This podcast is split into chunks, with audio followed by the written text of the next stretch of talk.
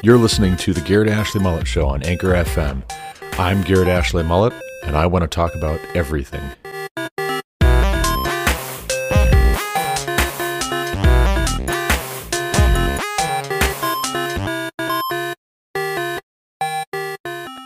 Hello, and welcome to the Garrett Ashley Mullet Show once again. This is Mr. Garrett Ashley Mullet. I self identify as very manly, very male, very masculine, hyper masculine even. That is my preferred pronoun is hyper masculine. Don't even call me him, just call me hyper masculine. Refer to me in that way and I will not be offended. But today is July 1st, 2021. It is episode 87 of season 3, episode 152 of the Garrett Ashley Mullet Show. Today I want to talk about books we read more than once. Very curious topic that just came to me. Because yesterday I finished Colin Woodward's The Republic of Pirates for the second time. For the second time in less than a year, actually. I liked it that much. I thought it was that interesting. I'm also working on Charles C. Mann's 1491 for the, I believe, third time. I believe I've read it twice through completely before, and now I'm closing in on a third run through. And so the question is why is it that we read some books more than once? Or what is it that is special about the books that we read more than once? Why do we go back again? And what does it say about us when there are certain books that we come back to routinely? We'll get into that here shortly, but before we do, I'll take a small rabbit trail to talk about a related article that I just found from 2019. It was January 29th, pre COVID, and it was at CNBC.com that Abigail Johnson Hess published a piece 24% of American adults haven't read a book in the past year. Here's why. The article reads, and I quote Reading has been shown to improve your physical and mental health. Research from professors at UC Berkeley have found that the more children read, the greater their vocabulary growth and cognitive skills. Successful people like Bill Gates, Warren Buffett, and Mark Cuban all rave about the importance of reading. But according to Pew Research Center, roughly a quarter of American adults don't read books at all. In fact, in 2018, the research group released figures suggesting that 24% of American adults say they have not read a book, in part or whole, in print or electronically or audibly, in the past year.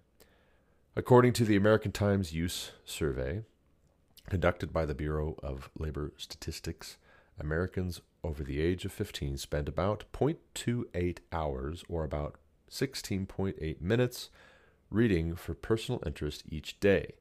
That's down from 21 minutes in 2007. Pew found that an American's likelihood of reading was directly correlated with wealth and education level. Adults with annual household incomes of $30,000 or less are more than twice as likely to be non book readers as the most affluent adults. About 17% of those making over $75,000 a year did not read books, while 36% of those making less than 30,000 did not. Education level was an even more significant predictor. Adults with a high school degree or less are more than 5 times as likely as college graduates to report not reading books in the past year. Roughly 37% of Americans with a high school degree or less did not read any books, compared to 7% of those with a college diploma. Pew research analyst Andrew Perrin points to the fact that Americans with limited incomes and lower education levels are less likely to own electronic devices like smartphones, which are increasingly common tools for reading, as one reason for the reading gap. There's also an obvious reason that low income Americans with lower levels of education are less likely to read literacy. While up to date estimates of how many Americans struggle with basic literacy are limited, the National Center for Education Statistics estimates that 32 million adults in the United States can't read. there was a funny video my cousin Micah sent me from this Canadian comedy. It's very offbeat. You've probably heard of it Trailer Park Boys. And this little clip, which I will probably not include in the description for this podcast episode. This small clip from Trailer Park Boys features a man and his daughter who come to the trailer park peddling Bibles and they're sharing the gospel. And they're very condescending and they're very um, smug, very self righteous. And at one point, the father is trying to give a Bible to this, uh, you know, one main character, one of the main characters in Trailer Park Boys, who's just this extremely redneck character. And he asks him, Can you read, my son? Right? Like in this very condescending sort of a way. And I won't quote verbatim what the uh, main character replies with, but it's something to the effect that uh, that all depends on can you go take a flying leap, basically. Um, yeah. So, so it's funny to me thinking about that. If a lot of these Americans, these 30 plus million Americans who can't read good, if those Americans make up a good portion of these polling numbers for people that are not reading in a year, in a given year. They're not reading any book, even a little bit of a book, not even starting a book, and certainly not finishing a book at all in the course of a year. I just find that hard to imagine. Like, what in the world is it like to not read books. That sounds awful. It sounds awful to me. Uh, yeah, it's an odd deal. For those of you who don't read on a regular basis, I would encourage you to rethink that. You should read. You should read for your own sake, for your own mental, emotional, spiritual health, for your own physical health. It is good to read. And there are plenty of good books out there. If you just haven't found one for a long time that struck your fancy, keep looking or ask somebody. Ask me. I'll make recommendations if you have things that you're interested in. What do you watch on TV? You know, I just read this review on goodreads.com. Goodreads.com is this neat little social media site just for people that read. You put your updates on your reading list and book reviews and things like that. And you can see what your friends have as far as their reading lists and book reviews and things like that. You could follow authors that you know your favorite books are written by, et cetera, et cetera. But I saw this review for Colin Woodward's The Republic of Pirates, and I'm reading through this review, and I thought it was just kind of interesting to see some of the feedback that people had given on this book that I've now read twice in a year. And this one gal said that she had taken an interest in this book because she started watching the Starz uh, drama series, Black Sail. And so she starts watching Black Sail about the Pirates of the Caribbean, the real Pirates of the Caribbean. And she was hungry for more. Like, is there a good history of these folks that I could read to really know for sure how much of this show is legit and how much of it is just artistic license and made up. And so she reads Colin Woodward's book, The Republic of Pirates, and she liked it.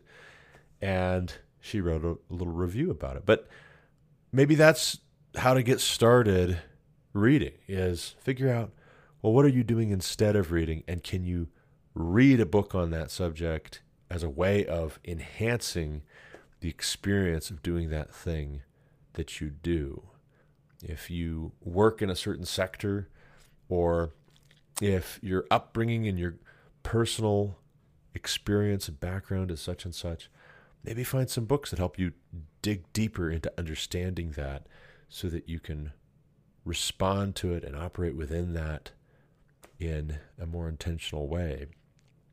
Now, that can be daunting maybe not everybody wants that because they don't want necessarily the responsibility of being aware and feeling anxious, maybe that well, now I'm accountable. Now I have a responsibility. With great power comes great responsibility. Now I have this greater understanding. So therefore, I'm going to expect more of myself, and I don't want that added headache and trouble. But it's worth it, right? Now that you've been presented with a challenge, I've thrown down the gauntlet, and I've told you that you should do that. Now you you have to. You know, it's going to bother you if you don't. So so read more, right? And don't take all of your information on current events, etc., from the news media. That's the biggest piece of advice that I could give for people who are interested in nonfiction, who are interested in the real world. Rubber meets the road. They don't get into fantasy and science fiction quite so much. They don't get into novels, romance, or otherwise. They want to know what is real and what is true. So they watch the news and they stay up on politics and all that. Okay, that's as well may be, but be careful if you're only ever following the news cycle and you're never taking a step back to look at hindsight of centuries ago, decades ago, when the historians and biographers maybe didn't have our set of biases and prejudices because heaven knows we still have some. And it's refreshing sometimes to get a little bit removed from our biases because then you can see our biases a little bit more clearly and you can see the biases of the past a little bit more clearly. And then you can start to put two and two together and it enhances your ability to follow the news cycle and read between the lines and say, now, wait a second. I see what they did there. They used a wiggle word or a phrase that is misleading because they really don't know so much as they're trying to let on. They really don't have the facts that they're trying to pretend they do. This is a bluff. This is a bluff because they have an agenda, because they have an ideology, because they have an axe to grind, whatever. They really don't like this public figure, so they're going after him. The knives are out. But this sounds an awful lot like things that were written about Abraham Lincoln back in the day. These sounds a lot like things that were said about Winston Churchill back in the day. And time proved that those were spurious arguments, claims, insinuations. So also I'm going to take this with a grain of salt. Reading history and biographies and philosophy and theology and all of these things, especially from a wide range of good authors who treat those subjects elegantly and simply and profoundly, it helps you to engage in real life. And we shouldn't think of reading as such a distraction from real life that we can't find time for it. Right? I listen to audiobooks and I listen to plenty of audiobooks to the point that I really don't have much need to sit down and read a physical book very often unless I can't get it on audiobook and it's required, somebody else requires it of me.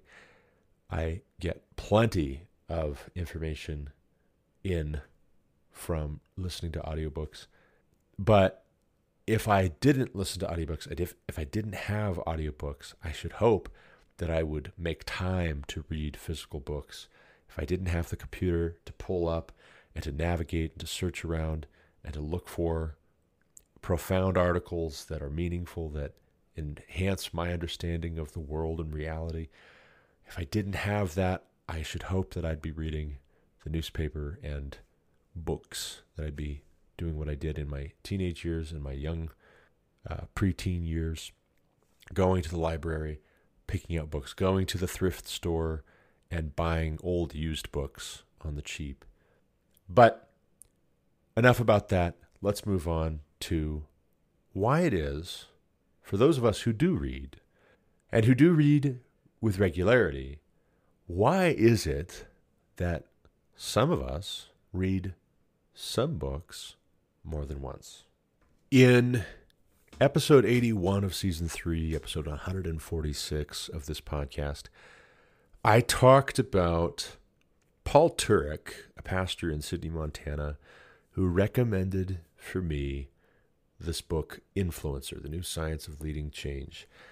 And when he recommended it to me, he told me he reads that book every year. He told me he reads it every year. And if I knew nothing else about the book except that this pastor of 18 years, who is well respected in the community, reads this book every year, if I knew nothing else about it, that was significant enough for me to be curious, just to know him better. Why are you reading this more than once? Why are you reading this over and over again, regularly, on purpose, intentionally? What is it that is in here that is so worth coming back to? So I read it, right? And I would recommend it. I think that it has some interesting observations, points, anecdotes when it comes to improving communication, being more strategic in our communication towards the end of influencing the people and the groups around us that we're a part of, that we're in proximity to. But I typically don't come back to books like that more than once. In fact, it's very, very rare for me to read a book more than once. I have said for a number of years that Charles C. Mann's books, 1491 and 1493, are rare exceptions in that I have read them each more than once. And now I'm on time number three. And so I'm thinking about this. Why is it that I am reading Charles C. Mann's 1491 about pre Columbian American cultures, civilization? What is there in the archaeological record? What is there in the historical record? What are scientists finding out as they try and tackle this question of what was going on from various angles, testing pollen, testing soil samples, testing radio radiocarbon dating on fossils or not fossils, but but old bones of big game that were killed that have spear points embedded in them and things like that. You know, what actually happened, what was going on, what was the situation like in the Americas prior to the arrival of Europeans in the late 15th century. And then 1493 is a follow up book. What was life like immediately after and during the colonization process? Let's do a before and after. Why do I keep coming back to those books? Well, for one, I think they're well written. For two, it's exciting, right? It's exciting to think about this new world containing far more that we don't know than that we do know. It's fascinating to me to see science going back and forth, contending back and forth, and you look at the historical trends in science in these various scientific disciplines anthropology, archaeology, paleontology, endocrinology, genetics all of these things come to bear on tackling the question of what the Americas were like. And depending on what scientist held sway and sat at a preeminent position, and he could bless or damn as he chose anybody who had a new finding or a new theory. He could destroy their careers or raise them up if they were saying and affirming what he thought was correct, his orthodoxy. It's fascinating to watch those trends in science and to see at the end of the day how much, or rather, how little, we actually know about what the Americas were like. We have evidence that there was civilization, that there was art, that there was culture, that there was religion, that there was architecture, that there was hunting, that there was gathering, that there was farming, there was cultivation, there was the development of technology, there were alliances, there were wars, there were battles, there were diseases, there were natural disasters, there were all these things that happened. We have oral tradition from various places. We have some limited pictographic evidence. And again, we have archaeological evidence, but it's not exactly a settled science to dig up something from a cave, something from a dry creek bed, shore, from the edge of a cliff in New Mexico. It's not exactly a science, exactly a science. It is a science, but it's not an exact science, rather. To scan the jungle floor and say, ha ha, look, there's the outline of a building there underneath the jungle. We're going to use ground penetrating radar, LIDAR, to look for Mesoamerican ruins in the Amazon rainforest or wherever. How old are they? Ooh, okay. Well, you found them. Now, how old are they? And now, who did they belong to? And now, when were they built? And now, why were they built? And now, who lived here and what did they do here? Right? Why did they build here? Who were their friends? Who were their. Right? There's so many things, so many things that we just flat don't know. And what's curious is it puts it in starker contrast to go from 1491, 1493 to European history. And as I said here recently, I'm reading this book on Charlemagne. And it's around the same time period that Chaco Canyon was being constructed or began to be constructed in New Mexico by the Chacoan Indians. And Charlemagne, even though there's ample written evidence from various cultures and societies that followed Charlemagne's rule and reign or that were contemporary to his reign, the best scholarship apparently has to fill in a lot of gaps nevertheless. Because even when you have something written down, scientists oftentimes like to pick, pick, pick, pick, pick and to say, well, we don't think that's likely. It's probably more like this. If they if there was a battle that is recorded and so many people were said to have died on this side or on that side, it's very common for historians and scientists to say, well, we don't think it was probably that many. We think it was probably this many. And they almost always revise the, the, the death toll downwards. Rarely will you find death tolls revised upwards, especially where there's a vested interest on the part of the chronicler for the victorious side to inflate the numbers so as to aggrandize their own cultures, their own kings' military accomplishment. Hey, we've got a big army. Our liege lord fielded 50,000 men against the Vikings or whatever, right? Against the Saracens, against the fill in the blank and he thrashed them rightly, and there were a hundred thousand bodies slain upon the battlefield at the end of the day. A historian today gets a hold of that, and if they can't find corroborating evidence, they say, well, it was probably more like 5,000. It was probably more like 500, or it was probably more like five. It's like, you don't know that, right? It's guesswork. At the end of the day, why don't you just say what you know? I think most of the histories of the world would be far, far shorter if people were only saying what they know, in fact, to be true and not filling in a lot of speculation, or if it was clearly delineated exactly when and where the knowledge ends and the speculation begins. There would be far less written.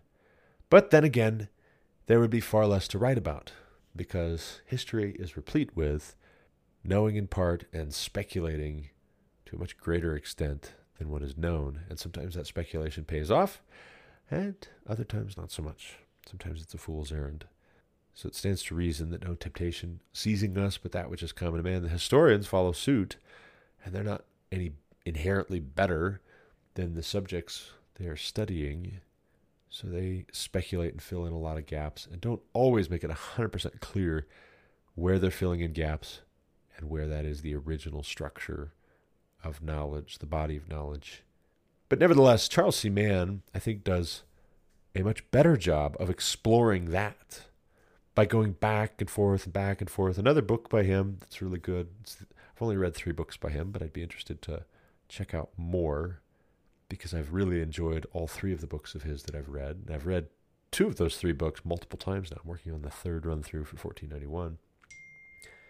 The Wizard and the Prophet is a really great book on the origin story of this conflict in modern science over environmentalism, the birth of the environmentalist movement, and how you have one camp among scientists who've bought into the earth is falling, into darkness and climate change and tumult and rising sea levels. And you have this other camp of scientists who say, well, wait a second. This seems like an emotional state more than a scientific reality in some of the claims that you guys are making. You're being hyperbolic. Science really doesn't support that. You're not delineating between your computer model and the observable facts. So even in the computer models, you can't necessarily put blind trust in a computer and say, well, the computer is going to get it right. Computers don't make mistakes. Well, computers make mistakes if you program the mistakes into them. If your assumptions, when giving them the math equation, are not correct, the calculator is not going to catch your mistake. It's just going to do what you told it to do. And if then you turn around and you say the calculator is infallible, you might as well just say the person who punched the numbers into the calculator is infallible. Imagine that. Imagine I go to the store, I round up just an absolute cart full of very expensive items, and I go to the checkout, and the clerk adds up those items and says, that'll be five thousand three hundred and ninety-two dollars and forty-six cents, sir. And I say, Well, wait a second. That can't be right. And she looks at me quizzically. And I say, Well, just see right here. I've got a calculator. I've been walking around the store with a calculator, adding things up as I went. And you don't know. You, you haven't been adding up these items as long as I have been. I've been walking around the store for three hours, adding these up as I go. And by my calculations, this is only $50 worth of stuff. I'm only going to pay $50.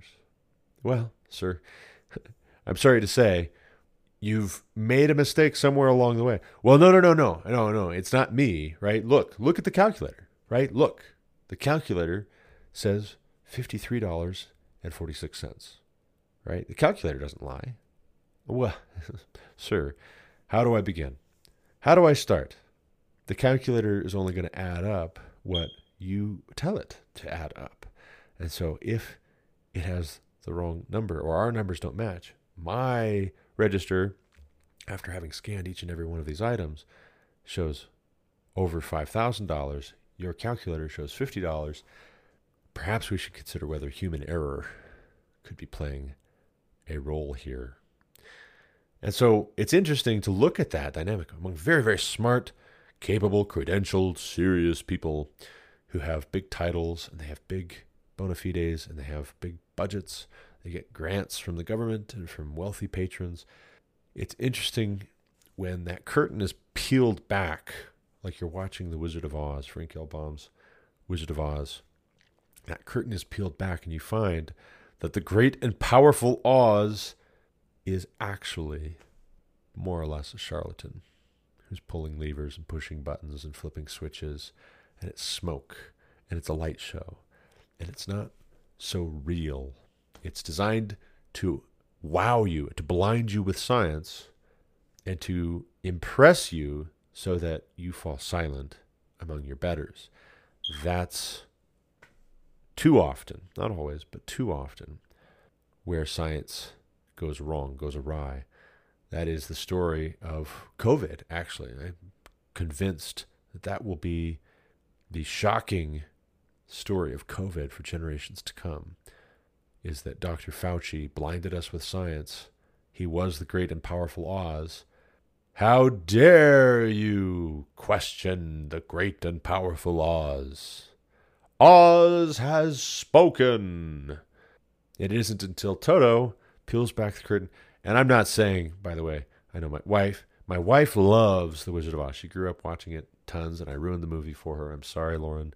I'm so sorry I do this. But Frank L. Baum was he was part of a cult, a new age cult called the Theosophical Society, which revered this gal you might have heard of called Madame Blavatsky. And there's a whole bunch of craziness that I could go into that has to do with this Madame Blavatsky and others holding seances and being mediums and claiming to have a communion with spirits, which, as a Christian, I believe were demons. I don't think she was just making it up. She could have been just making it up, but I don't think she was just making it up. I don't think she was crazy. I think she was having real interactions with demons who were visiting her across what she referred to as the Rainbow Road. So they were coming to her in these either trances or visions or whatever across what she called the Rainbow Road. And so then they're talking with her about their desires and plans for the earth and for humanity. And the Theosophical Society's goal was to get everybody on earth to follow this new religion, to create this brotherhood of mankind. It's super weird, super trippy. And they were concerned about any religion that would have exclusive truth claims, including, especially, Christianity, because Christianity was the preeminent religion. It was the religion to beat in the world because it was the religion of Western civilization, Western society. And so, how are we going to get everybody to put down their exclusive truth claims and embrace this new age religion that we are heralds of? Well, we're going to have to convince everybody that truth is relative, it's subjective. They really helped to feed into this postmodern uh, movement, and it's not it's not all just secular, self impressed people who just come up with these ideas. No, no, it is spiritual too. And I, when I say spiritual, that's not a stand in for intellectual, like religious. I mean spiritual, like we are spiritual creatures. We're not just lights and clockwork. We're not just mechanical gears turning other gears fueled by carbon based you know, plant and animal matter and minerals. We are flesh and bone, yes, but spirit also. And we are not the only spiritual beings. There's God, God is a spirit, and there's also this other order of created spiritual beings between us and God. And they have power, they have volition, they have authority that's been given to them by God. Even the ones who have fallen and have rebelled, God has allowed them a leash. It might be a short leash, it might be a longer leash than we would expect, but who has known the mind of the Lord? My conviction, my personal belief is that these spirits have been instrumental at various key times in bringing about delusions and starting movements.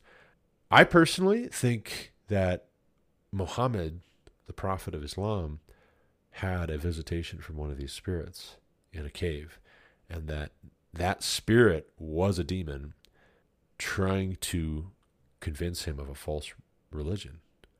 And actually, funny story, and I'll I gotta go quickly soon here. We'll have to expand on this some other episode, but Muhammad actually wanted to kill himself after his first interaction with the spirit, and instead he ended up knuckling under and embracing it and then becoming a herald of this new religion that we know now as Islam, this world conquering religion. When I say that Islam is a demonic religion, I say that from the point of interpreting the history of how Muhammad supposedly got these revelations from heaven. Why why do Muslims think of him as the last prophet? Well, it's because he claimed to have these special revelations, these special visions and messages from God that he was transmitting. And I don't believe he just made it up. I don't believe he was crazy. I believe he actually had a, a real spiritual interaction. But then you fast forward and you get somebody like a Joseph Smith. He also claims to be visited by an angel. And it was very common in the mid to late 19th century for there to be a lot of spiritualism Seances were a big thing. As creepy and, and awful as it is, uh, there are presidents of the United States whose wives got very involved in this, and it was still a big deal in, uh, I believe, FDR's White House that they had. They there were seances at the White House. I I could be misremembering. I shouldn't even say it, but I almost think I heard that Hillary Clinton had a seance at the White House. Maybe I'm just presuming that based on her demeanor. Uh, but Abraham Lincoln's wife, she couldn't get over the fact that their son had died, and she held seances at the White House. And I think that uh, President Lincoln even attended some of those, which is awful to think about. Um, that's the kind of stuff that in the Old Testament gets the kingdom taken away from you, uh, is communing with these dead spirits or these undead persons or these maybe fallen angels who, for a price, with a deal, will put you back in touch with somebody who has passed on. God makes very clear that his people are not supposed to do that. They're not supposed to engage in that. Uh, we're supposed to have no part of it. But what we don't find in the scriptures is that that stuff is not real. What we find in the scriptures is that stuff is real and also verboten and also off limits. God doesn't want us engaging in that. I think my personal feel is not because he feels threatened, but because he cares for us. He knows that that is dark, dangerous, corrupt stuff. It is a slippery slope, very apt to lead to our being entrapped and destroyed spiritually. He doesn't want that. He loves us, he cares for us, so he tells us, don't go there. And besides that, he should be sufficient for us. Right? His grace should be sufficient for us, and we should just accept that the Lord giveth and the Lord taketh away. Sometimes people we care about go before their time, and that's hard and that's painful, but you have to let them go. You have to trust the good Lord that He is faithful and that there is a resurrection for those who are dead, who were in Christ, whose names are written in the book of life. That's why we try and evangelize as much as possible, and we try to make convincing, sound arguments from the scriptures as to the nature of God's salvation in Christ. But Frank L. Baum, he was definitely a Theosophical Society member, prominent one, and believe it or not, I'm sorry, folks, The Wizard of Oz is a theosophical uh, parable wherein they travel down the yellow brick road somewhere over the rainbow, right? Uh, there are these hidden messages that have to do with theosophy and the, the worldview and the religion, this new age religion of theosophy. And even the fact that there's a good witch and a bad witch is a subtle undermining of the biblical prohibitions on witchcraft of any kind. Are you a good witch or a bad witch? Well, there is no such thing as a good witch. So, uh, I'm sorry. The, the options are limited to are you a bad witch, obviously, or are you a bad witch, not so obviously?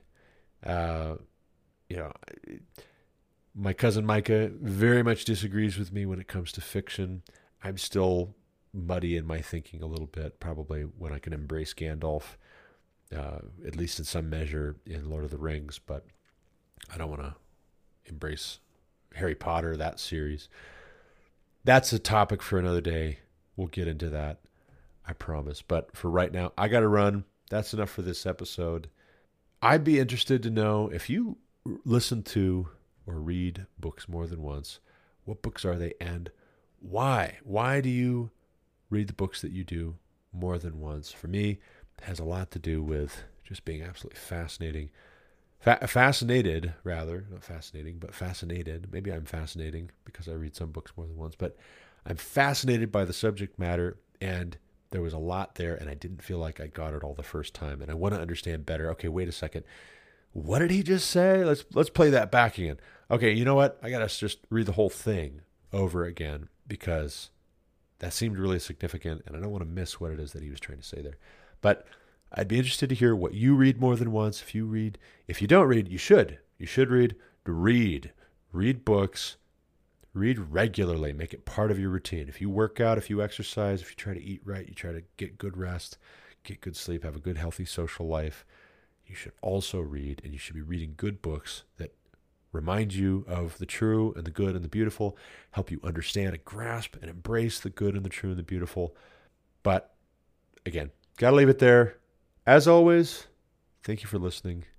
Until next time, God bless.